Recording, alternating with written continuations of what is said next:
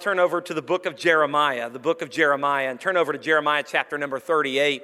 Um, I traditionally don't preach long. And, uh, uh, and so, uh, in fact, I heard about this preacher. He'd been at the same church for, for 30, been at the same church for 30 plus years, 31 years. And every Sunday he would get up, he'd preach 20 minutes, he'd, he'd give his illustrations, he would do what he was supposed to, you know, and, and at the end, he would give the altar call. And, and I mean, 22, 23 minutes max. I mean, every, I mean, for 30 years, you could set the clock by him 20 minutes. One Sunday, he got up and preached two hours and 45 minutes. I mean, no one could believe it. I mean, they'd never heard him preach this long. And, and so one of the deacons came up to him and said, Now, preacher, like it was a great sermon, like it was biblical, it was expositional, it was contextual, like everything was there. But why did you preach over two hours today when we're used to 20 minutes? He said, Well, as you know, I have false teeth, and I was getting ready this morning with my wife, and I put her teeth in by mistake, and at 20 minutes, I couldn't get them stopped. And, um, so this morning I have my teeth in. They're not my wife. My wife Kim is here, and uh, hopefully we'll still be happily married after this, and uh, for 24 years. And uh, and so I'm, I'm just excited uh, to be here this morning. I stayed over at the Bema House. It was awesome, and I thank you for the place to stay, the kindness. I went out to dinner with Pastor last night, and uh, it was awesome. Thank you for the giant fruit basket in there. It had apples and oranges, and, and it had some cigars and some uh, Jack Daniel shots in there. It was just awesome. No, I'm just kidding about the apples and oranges, but it was a great basket. And uh, so we're feeling ready to preach this morning, and uh, the, Lord has, uh, the Lord has brought us together, I know, for a reason. And this morning, I just want to be an encouragement to you. I, I want to encourage you and, uh, and be a help and a, and a strength to you. And, and in, the, in, the, in the early service, I literally, I just wanted you to know that I do have a suit coat, but I literally sweated all the way through my suit coat and it is still damp from the early service. So I'm going to take it off and hopefully you will forgive me for that. My dad, you know, my dad, he can get by with saying anything. Uh, and my dad always says, if you think this coat ought to be worn, come wear it. So that was his statement. I'm not going to say that, but if you'll give me that liberty, I think I could preach just a little bit quicker for you and get you to dinner before uh, the Methodists get there. So uh, if you found your place in Jeremiah chapter number 38, can I hear an amen? Okay, let's stand if you would out of respect for the reading of God's word. We're just going to read one verse. Now, keep your Bible, your phone, your tablet, your Apple Watch, whatever you're using today, keep that open um, because we are going to be going all around through the book of Jeremiah. We're going to come back and read some more of this chapter, but I want to read just one verse here to get a springboard into our sermon today. So look at verse number six. The Bible says, Then took they Jeremiah, they cast him into the dungeon of Malchiah the son of uh, uh, Hammelech, that was in the court of the prison, and they let down Jeremiah with cords. And in the dungeon there was no water, but mire. So Jeremiah sunk in the mire. Now, now the sermon today is just this simple. I, I, the, the sermon is this don't quit when you're in the pit. Don't quit when you're in the pit because sometimes life may be a bowl of cherries, but you're always finding yourself in the pits. Have you ever been there? And so today, I hope that if you're in a dark place, if you're in a dreary place, if you're, if, if you're in a place where you are depressed and discouraged and downhearted, today you'll be able to find some hope. I certainly love your preacher, and I'm honored to be here today. I love, I love Brother Dave. In fact, about three years ago, we had Brother Dave come and preach at our church, and it's taken about three years for our church to get over it. And so we're thinking about scheduling him again, maybe here in the next three or four years to see if we can make it. But no, it is my privilege to be here. But if you'll give me your attention and if you'll give me your heart for just the next few minutes, I want to encourage you from God's word on how not to quit when you find yourself in the pit. Father, I pray that you would speak to our hearts today. Lord, I pray that I would clearly deliver what you've put upon my heart. God, may it not be a sermon, but Lord, may it be a message, a message directly from heaven to this congregation and to these people. Lord, I pray that I could encourage the church of my friend, Brother Tony. And Lord, I pray that I can encourage the church of the living God. Uh, Lord, this upon this rock, Lord, you're building your church upon Jesus. We are founded. And so, Lord, I pray that I could be an encouragement. Lord, we know that all would be vain unless the Holy Spirit come down and meet with us today. And so, God, I pray you would send your spirit. And Lord, I pray that you'd walk up and down the aisles, convict the hearts. And Lord, I pray that you would stir us today, but not just stir us. God, I pray that you would change us. All this we ask in Jesus' name. And all God's people said, Amen. You can be seated. We find Jeremiah being dropped down in a pit. And the amazing thing about this, if you read that verse of scripture, it says, and they let down Jeremiah. Now, this isn't part of the sermon. This is just in the Army, what we call free chicken. And uh, I'm still in the United States Army. I'm a captain there, and I'm a reservist now. I was active for uh, several years and deployed and everything else. But I, I can tell you that there's some letdowns in life. There's some times in life that you can find yourself being let down. And if you walk with the Lord very long, there's going to be some letdowns. And regardless to what the, the television says and the, and the radio preachers. I told him in the early service, I, I, heard a, I heard a guy one time on the radio say, I've been saved 10 years and I've never even had a headache. Well, number one, we know he's lying. And number two, we know he's not married or he'd have a mother in law and it would not be that story. Can I tell you that sometimes we have some letdowns and it will sometimes even surprise you who let you down? Sometimes it's family, sometimes it's friends, sometimes it's your feelings, sometimes it's Christians, sometimes it's other believers. I mean, we can be let down and we can be disappointed. But you see, that's part of the plan of the devil because the devil is in the sinking business. The devil wants to bring you down. The devil wants to sink your family, he wants to sink your home, he wants to sink this church, he wants to sink this country, he wants to sink everything about us. He wants to destroy us. In fact, the Bible puts it this way The thief cometh not before to kill and to steal and to destroy. But I'm glad for the second half half of that verse because as equally as Satan is in the sinking business, Jesus is in the saving business. He says, But I am come that you might have life and that you might have it more abundantly. So when you find yourself down in the pit, when you find yourself sinking in the mire, don't quit. You see, Satan wants you to focus on what you don't have, what you used to have, or what others have, instead of what God has already given you. He says, I'm the way, the truth, and the life. No man cometh unto the Father but by me. And if you have the bread of life, the resurrection and the life, the way, the truth, and the life, He's the door, He's our shepherd, He's our friend. If you've got that, you've got everything you need to go forward. But you see, Jeremiah, he was one of the most hated prophets in all the scripture. In fact, Jeremiah spent more time in the prison than he did in the palace. Where, where's our prosperity preachers now? Where's the health and wealth? Just believe it. And, and, and, I know that doesn't work because I'm telling you, I've stopped by the Chevy dealership and laid my hands on a brand new LTZ 3500 truck because we live on a farm. I've laid my hands on it and named it and claimed it a lot of times, and I'm still not driving one. Can I have an amen right there? It's not all uh, uh, uh, dancing through the clouds when you walk with the Lord, but sometimes there is valleys. That's why even in the psalmist said, Yea, though I walk through the valley. So we find here that he's facing storm after storm and problem after problem because Satan is trying to get him to quit while he is in the pit. And Satan uses several tactics by way of introduction that I want to give you this morning. First of all, he turned people against him. Can I tell you that if you live for the Lord long enough, and if you walk with the Lord long enough, and if you go for the Lord long enough, he will turn people against you. And sometimes it's even people that, that, man, they were so excited when you got saved. They were so excited when you started your walk with the Lord. They were so happy about that. But the problem is, you got too saved for them. Like now, all of a sudden, you go Sunday morning and you go to groups and you go on Wednesday to this, and your kids go to the youth group, and they've got youth activities. And, and, and I mean, your younger kids, they go, my, my kids used to call them iguanas. I don't know if you have iguanas here, but, but your kids go to iguanas, and now all of a sudden they're like, man, you're just too saved for us. He'll turn people against you. Satan is good at turning families against families and kids against parents and parents against kids and pastors against churches and church members against church members. I mean, that is Satan's plan. And that's why our families, our churches, and our relationships are falling apart because people are turning on each other. The Bible says that if we love God, we will get along with the brethren.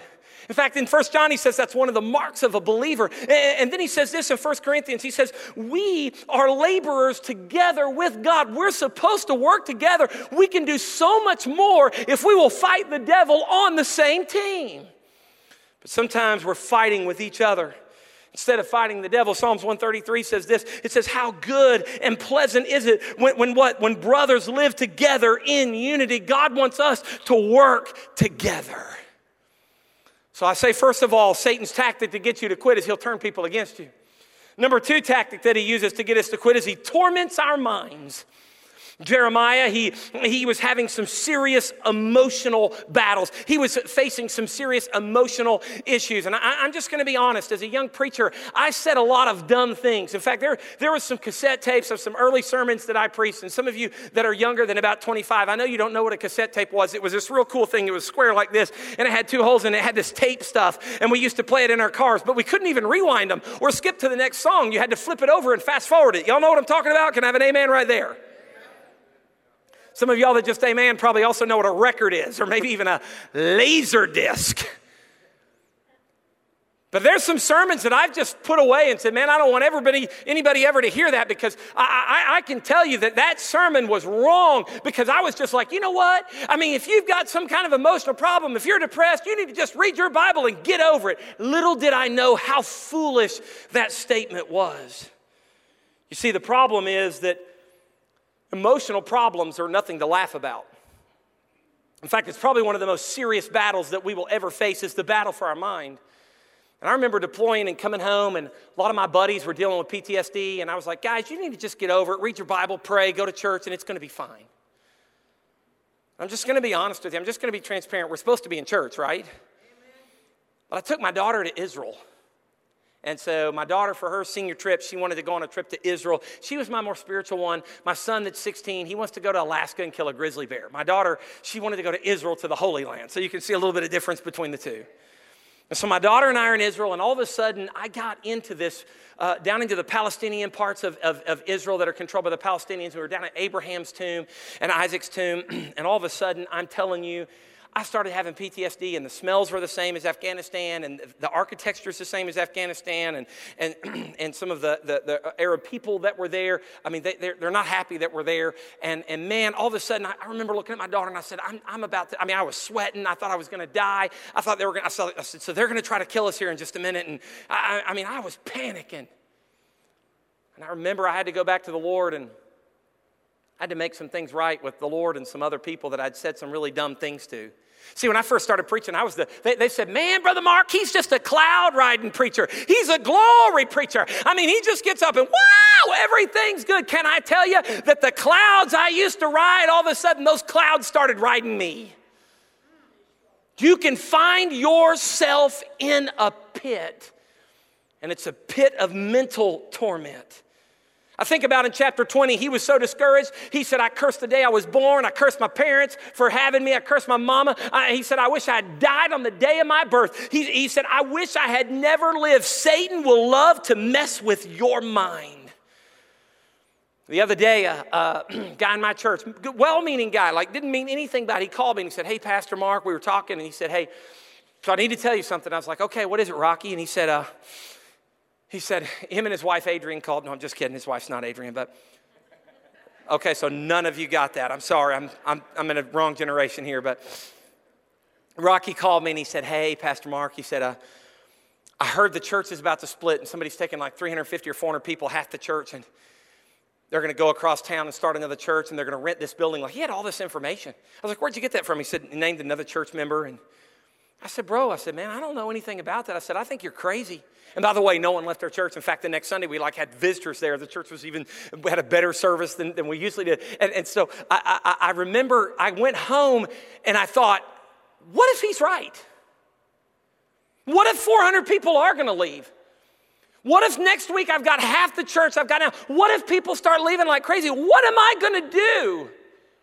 How, uh, what's going to happen? And Satan started playing with my mind. But in Isaiah, it says, I will keep him in perfect peace whose mind is stayed on thee. We've got to keep our focus on the Lord. Don't quit in the pit because if you let Satan into your mind, if you give him just an inch, he'll take a mile and he will turn you into Don Quixote where you're fighting a windmill and thinking that it's a giant.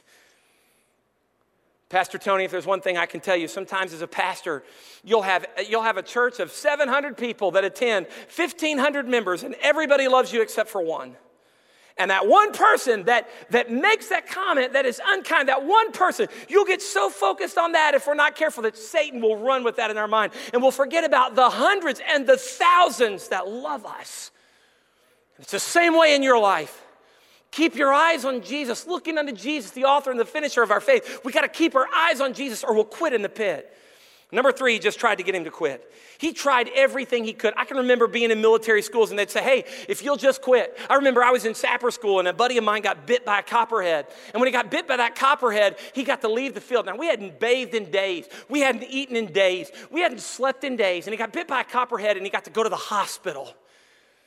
He got to sleep, he got to shower, he got to eat jello. I mean, I was so jealous. He like came back three days later, and I mean, he was like a brand new man. I mean, I'll never forget. I was like walking around in the rocks looking for a copperhead. I was like, I will open your fangs and I will jam you onto my hand. You will bite me. Man, the devil will mess with you. He will try to get you to quit. He, he, will, he will lay things in front of you to try to distract you. And Jeremiah had just come in from a fresh day of prophesying, and he comes in and, he, and he's so discouraged. He said, I'm done.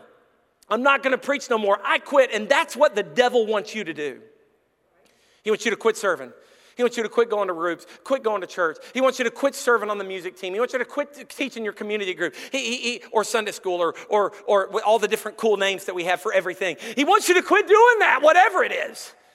And you know what's crazy? It, it, it, seems like sometimes the devil just has, has people that, that are going to come up and they're, they're, just, they're just ready to bring you down.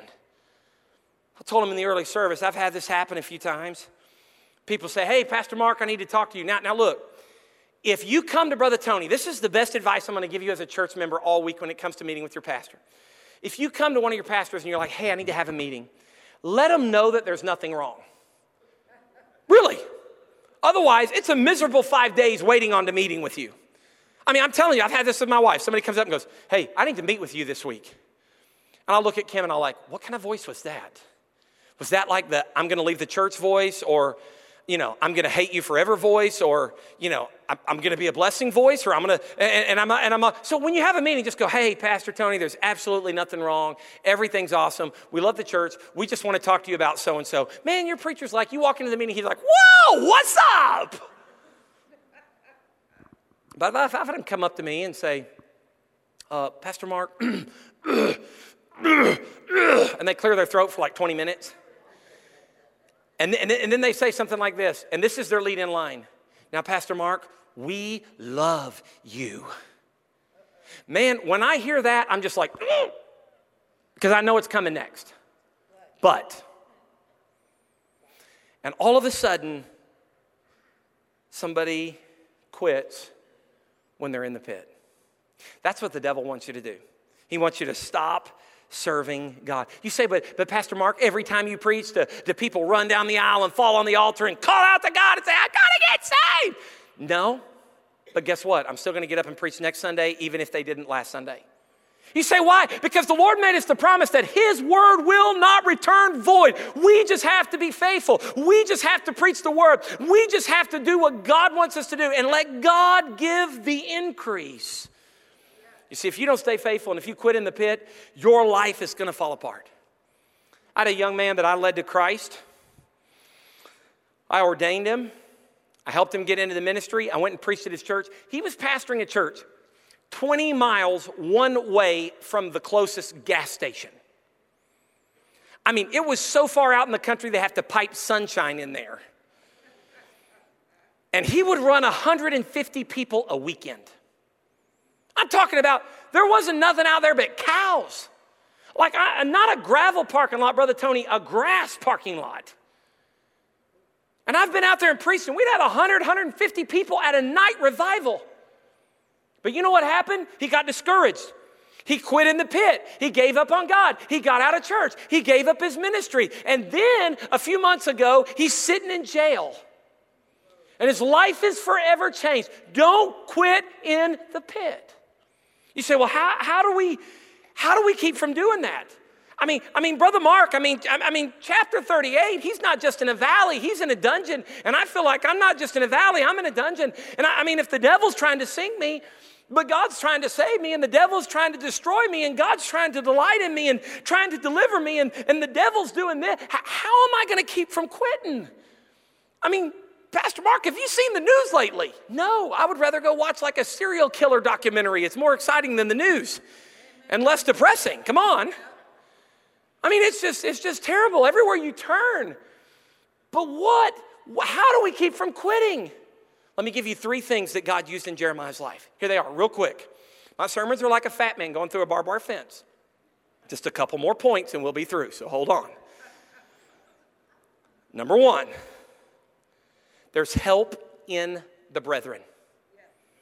There is help in the brethren. You say, now, now, now, what do you mean? Is there help in all the brethren? Nope. It seems like there are some people that just like live to discourage you. I'm not kidding. I shake hands at my church, and I mean, uh, I, I, don't have a son that's in the same place as Brother Tony, and he, he can't do that, but I mean, we're, we're a handshaking church. In fact, the old women all hug me and kiss on me. In fact, that's one of the reasons I sweat so much when I preach, is just to repel all the old women, because my, my face just runs with lipstick sometimes after church. We're in the South where we still say y'all and drink sweet tea. Are y'all with me so far? So I'm shaking hands, and there's some people that I know better than to ask them how they're doing. I don't. I go, Glory to God, sister, bless your heart. So good to see you today. And I mean, I run. Because if I don't, I'm going to hear for the next 30 minutes how, I mean, I'm going to be so depressed, I can't even preach. Can I tell you that there's some people that will not encourage you, but thank God there's some that do. Yeah, there's some Demases. Yeah, there's some Alexander Coppersmith. Yeah, there's some, some people that will forsake you and bail out on you and, and, and quit on you. But thank God there's some Lukes and, and there's some Timothys and there's some Tituses that stick closer than a brother. I, I'm, I'm glad that there's sometimes there's some people that I can go to and I can tell that I've got a problem and I can be real. And, and last night I sat at dinner with your pastor, and I, I don't think he would have a problem with me saying this. And he looked at me a time or two and he goes, Now, I'm just going to say something, and I don't want you to think bad. I'm just going to tell you how I really feel. Preacher, you never have to apologize to somebody who loves you and say, I hope you don't take this wrong. Because when you love somebody, you're not going to take it wrong. Can I have an amen right there? There's help in the brethren. Man, I'm glad that there's some people who can encourage us and some people who can uh, lift us up it, when, when, when we're struggling with things. It, it's sad that as I've studied the Bible, I think Job's friends were all definitely Baptist. So, what did you do, Job? What sin did you commit for all this to happen? I mean, this was one of God's most choice servants, and these backslidden heathens are challenging him.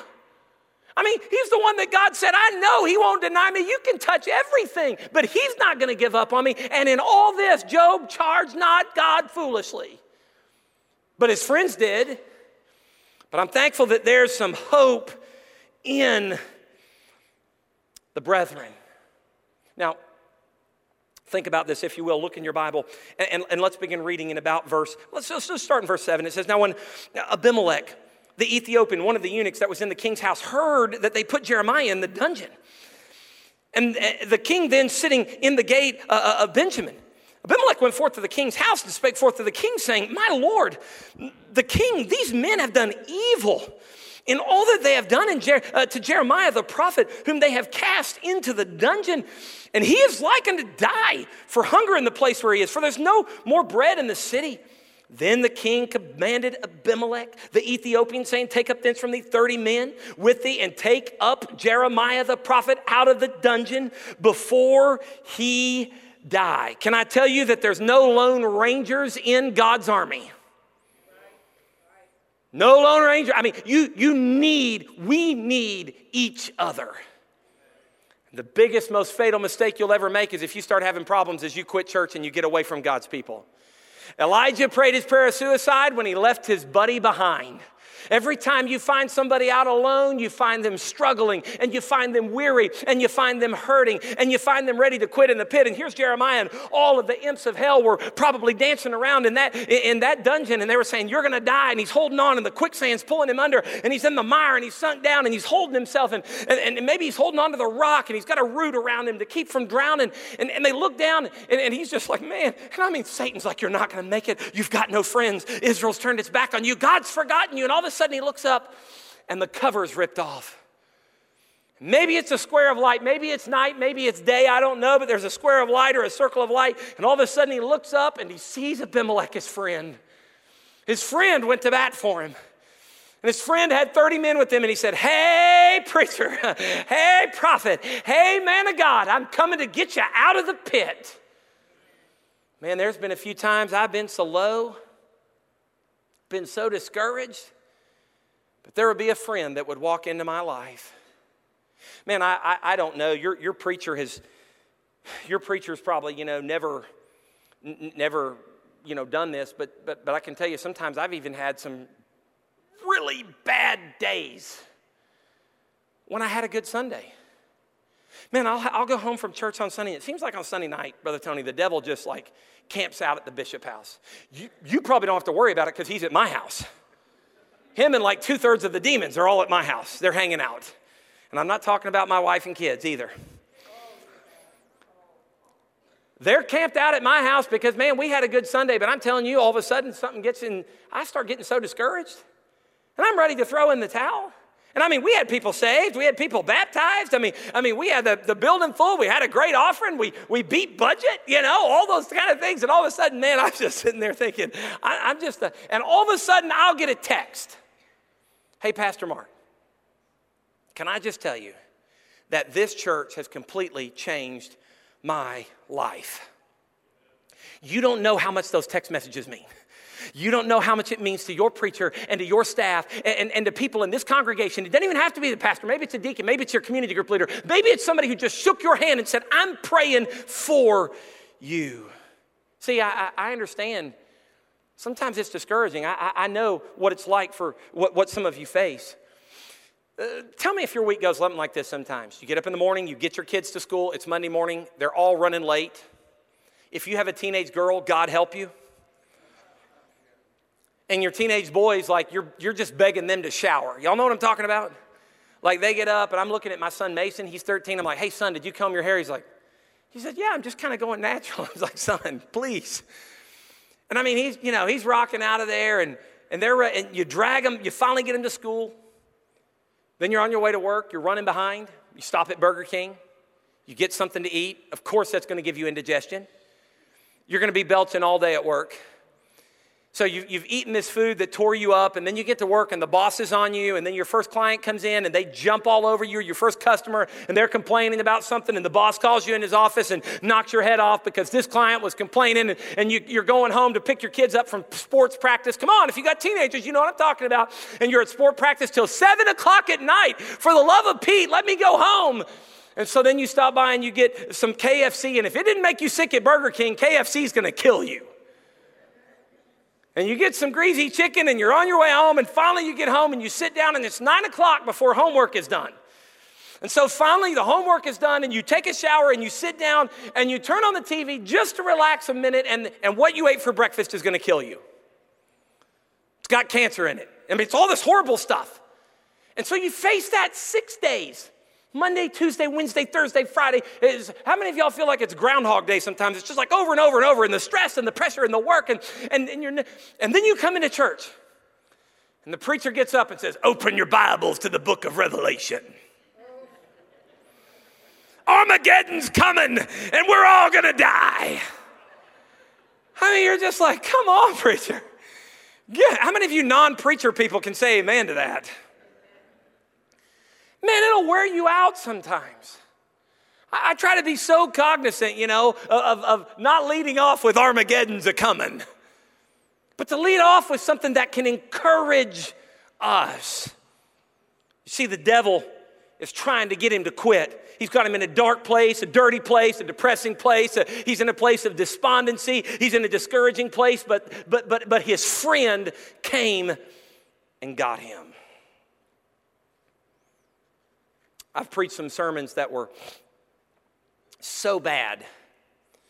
They just didn't, I mean, I was excited in my office, but they were so bad, I felt bad cashing my check. I really did. In fact, there's been one or two that was so bad, I like ran out the back door and left Kim to shake hands with everybody. That doesn't go over well. You know, so you've already had this bad sermon, and my wife comes home and gives me something like this Hey, Buster, Next time you lay an egg like that, don't leave me at the church to clean it up. Come on. I'm kidding. She's never done that.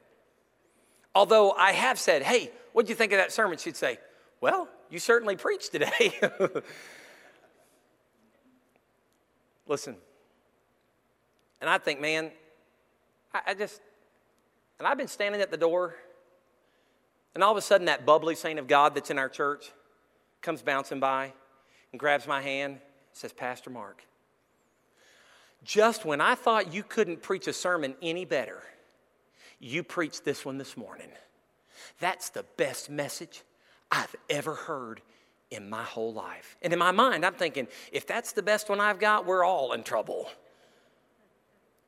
And I find encouragement, I find help from the brethren. Don't do it alone.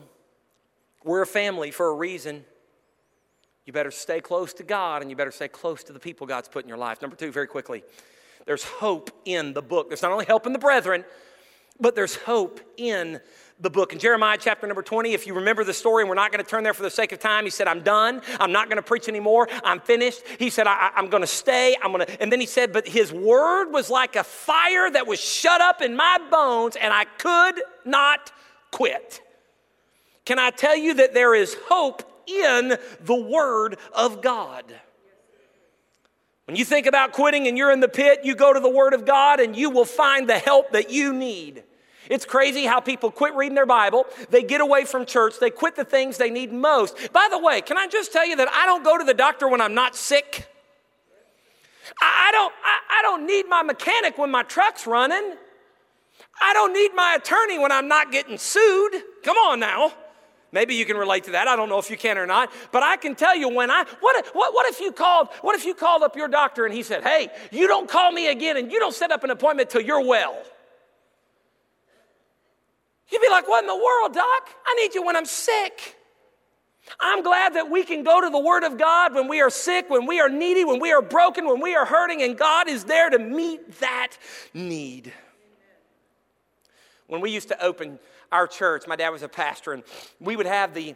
Do any of you remember the old days of, of when all the Sunday school, the kids and everybody started out in one big room together in the auditorium to start out Sunday school? How many of you remember that? Hold your hand up and the Sunday school superintendent, I still don't even know what that is, but that's what we called him, would get up. And you could tell when he was unprepared because he would just read our daily bread like word for word. And that was our lesson for the day in there before we went to our Sunday school classes. And he would get done and he would sit down, and my dad would walk up, and this is what we would do every Sunday. We would grab our Bibles and we would hold them up in the air. And we would sing this song Well, I love my old Bible precious old Bible. A light on my pathway, it shines. It makes me so happy. I'm always so happy that wonderful book is mine. And that's what we would sing. And then we would go to Sunday school. Can I tell you that that book does make me happy? and it does a light on my pathway shine? I remember there was a commercial years ago that said, when you find yourself in trouble, go to the phone book and open your phone book and go to the yellow pages and let your fingers do the walking and you can find the help that you need. I can do better than that. When you find yourself in trouble, when you're ready to quit in the pit, go to the Word of God and open your heart and let your heart do the walking and you will find the hope that you need. As I read the Word of God, I'm telling you, I've been up on the mountain with Abraham and Isaac. I, I, I mean, I've been on Noah. Uh, I've been on the boat with Noah uh, and the ark. I, have been there with Abel at that first blood sacrifice. And I've, I, have been there with David as he was killing Goliath and, and, and Moses as he walked up to the burning bush and as the Ten Commandments were given to him. And I've been there with Shadrach and Meshach and Abednego in the fiery furnace and Daniel in the lion's den and Jeremiah at the potter's house. I've climbed up the ladder uh, with Jacob and I've wrestled with the Lord as Jacob said, I'm not going to let go till you bless me. And I've been there with John the Baptist as he baptized Jesus, and God said, This is my beloved Son, in whom I'm well pretty pleased. And I've been there with Peter as he denied the Lord, and, and, and John as he laid on the breast of Jesus, and Jesus as he slept in the boat, and Peter as he walked on the water and failed. I've been there at all those things as I get in the Bible and I find hope. I find hope in the Word of God. This book is filled with hope. And what matters the most is not what you think, but it's what God thinks. You see, when we start trusting our feelings and we start trusting other things, we miss what really matters. God's word has the answer for us. The Bible is not God's word, uh, uh, uh, it's not man's word about God, but it's God's word about man and how we can live and have a happy life. Happy is that people that is in such a case. Yea, happy is that people whose God is the Lord. But there's, there's help in the brethren. And there's hope in the book, and I'm almost done. Number three, there's healing in the balm. Now, now there's been a few times that I found myself sick. And I found myself physically sick, maybe, or emotionally sick, or sometimes even spiritually sick. Turn in your Bibles over to Jeremiah chapter number 8. Turn your Bibles over to Jeremiah chapter 8. and, I, and I read this passage of scripture because he, here's what Jeremiah says. He says, Man, you, you, you're, you're going to get help from the brethren and you're going to get hope. I mean, he said he was done preaching, but there was a fire that came from the word of God. But then he said, Some of you are sick. And why are you sick when there's healing available to you? Why are you sick when there's healing? It's just like Moses who lifted up the serpent in the wilderness, and Jesus who later said, If I be lifted up, I will draw men unto me. If you'll just look, you can live. You don't have to walk to Jesus, you don't have to touch Jesus, you don't have to speak to Jesus. If you can just look to Jesus, you can find healing. Just look to him. So we find here that there were some that were sick, and so he makes this statement. And I, I asked my daddy, I said, Daddy, have you ever preached on this passage? He said, Nope. And I called several pastors and they had never preached on it. So, Brother Tony, that made me feel good because that meant that I could just say whatever I wanted and there was nobody else to correct it. So he says in chapter number 8 and verse number 20, watch this. It says, The harvest is past and the summer is ended, and we're not saved. For the hurt of the daughter of my people am I hurt. I am black. I, uh, astonishment hath taken a hold of me. Is there no balm? In Gilead? Is there no physician there? Then why is not the health of the daughter of my people recovered? In other words, he said, Some of you are sick, but you don't have to remain that way because there is a balm and there is healing for you. So I, I, went to this thing and I thought, what is this balm of Gilead? I've, I've got to know what this means. And I believe the balm of Gilead is a picture, an Old Testament picture of Calvary. You say, well, why would it be an Old Testament picture of Calvary? Let me give you just a couple things about it. First of all,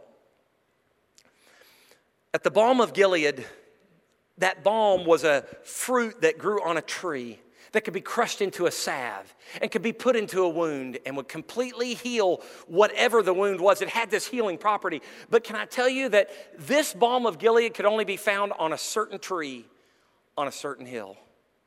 Can I tell you that our healing from Jesus can only come from one place a certain tree called Calvary that's located on a certain hill.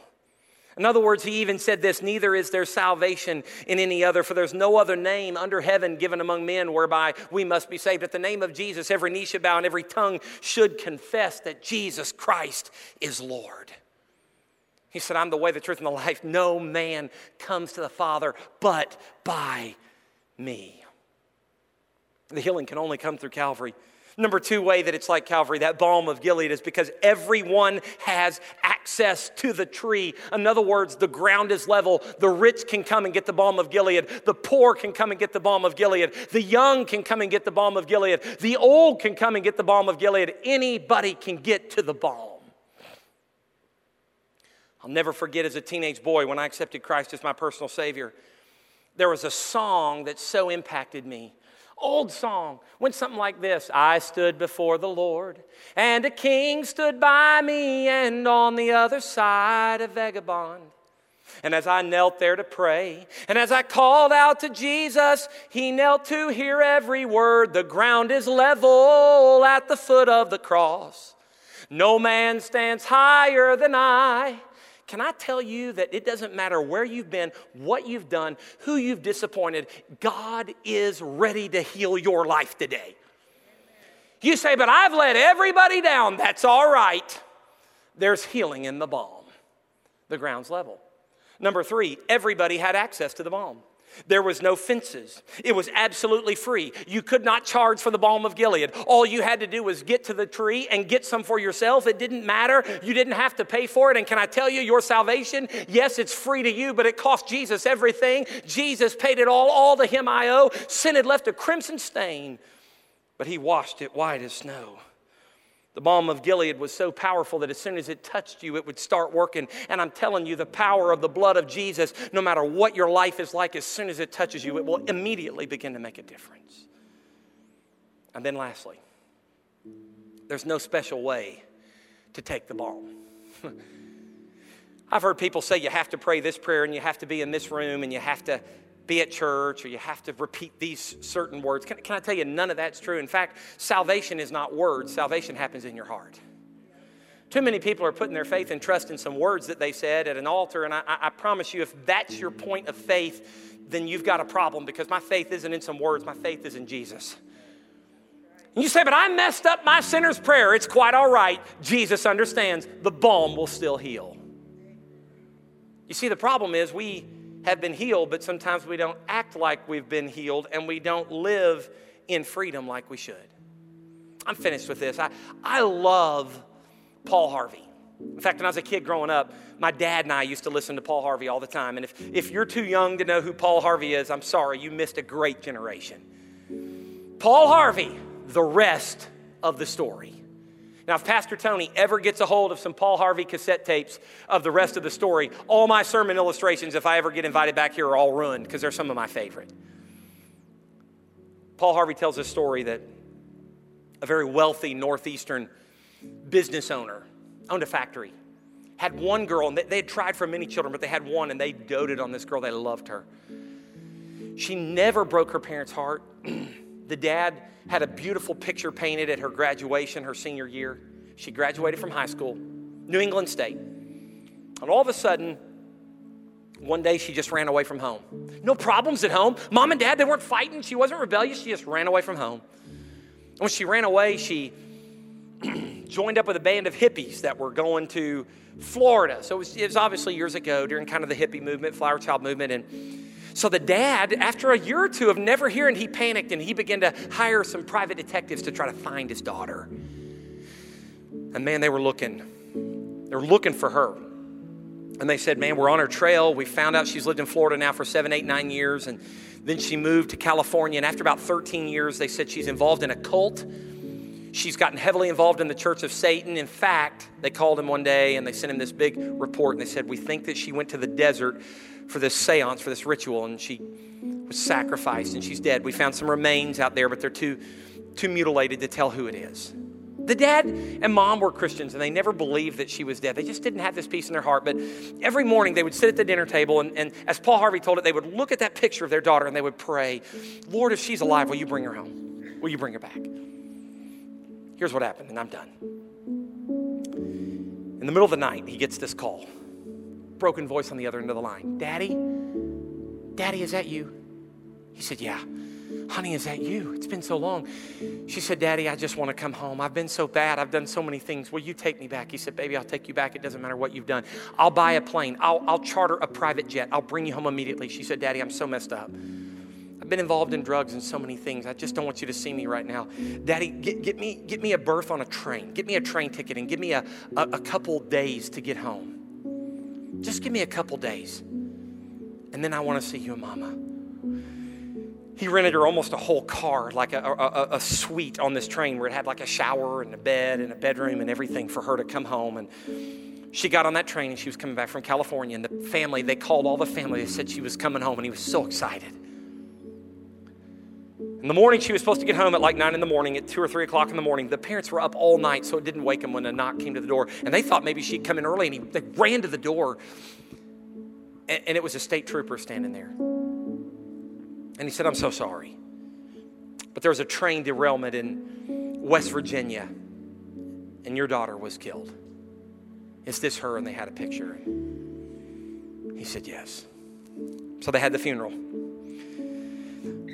The tombstone, Paul Harvey said, was four feet tall and eight foot long. And if you, if you walked up to the tombstone from the head of the grave, it had a picture of her engraved into the tombstone and, and it said how much they loved her and it had like a poem and mom and dad and when she was born and when she died. But if you walked up from the foot of the grave, Paul Harvey said that in four foot tall letters, eight feet long, was the word forgiven. forgiven. And they asked him, they said, Sir, why why did you put such a large tombstone for your daughter that said, forgiven? He said, Because here's what I know.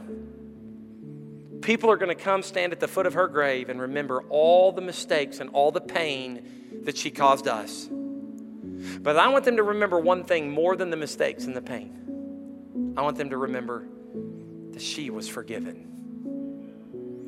And when the devil stands at the foot of your mistakes and at the foot of your failures, and he's saying, just quit, just quit. It'll be easier. I heard it in the army. Just quit, Mark. If you'll just ring the bell, we'll, have you in a bed. We'll have you in a shower. We'll give you food. Just quit. It'll be so easy. And when Satan tells you that, you just remind him that you're not his, but you're his. And you were bought with a price, and you have been forgiven. You're a child of the king. Don't quit in the pit.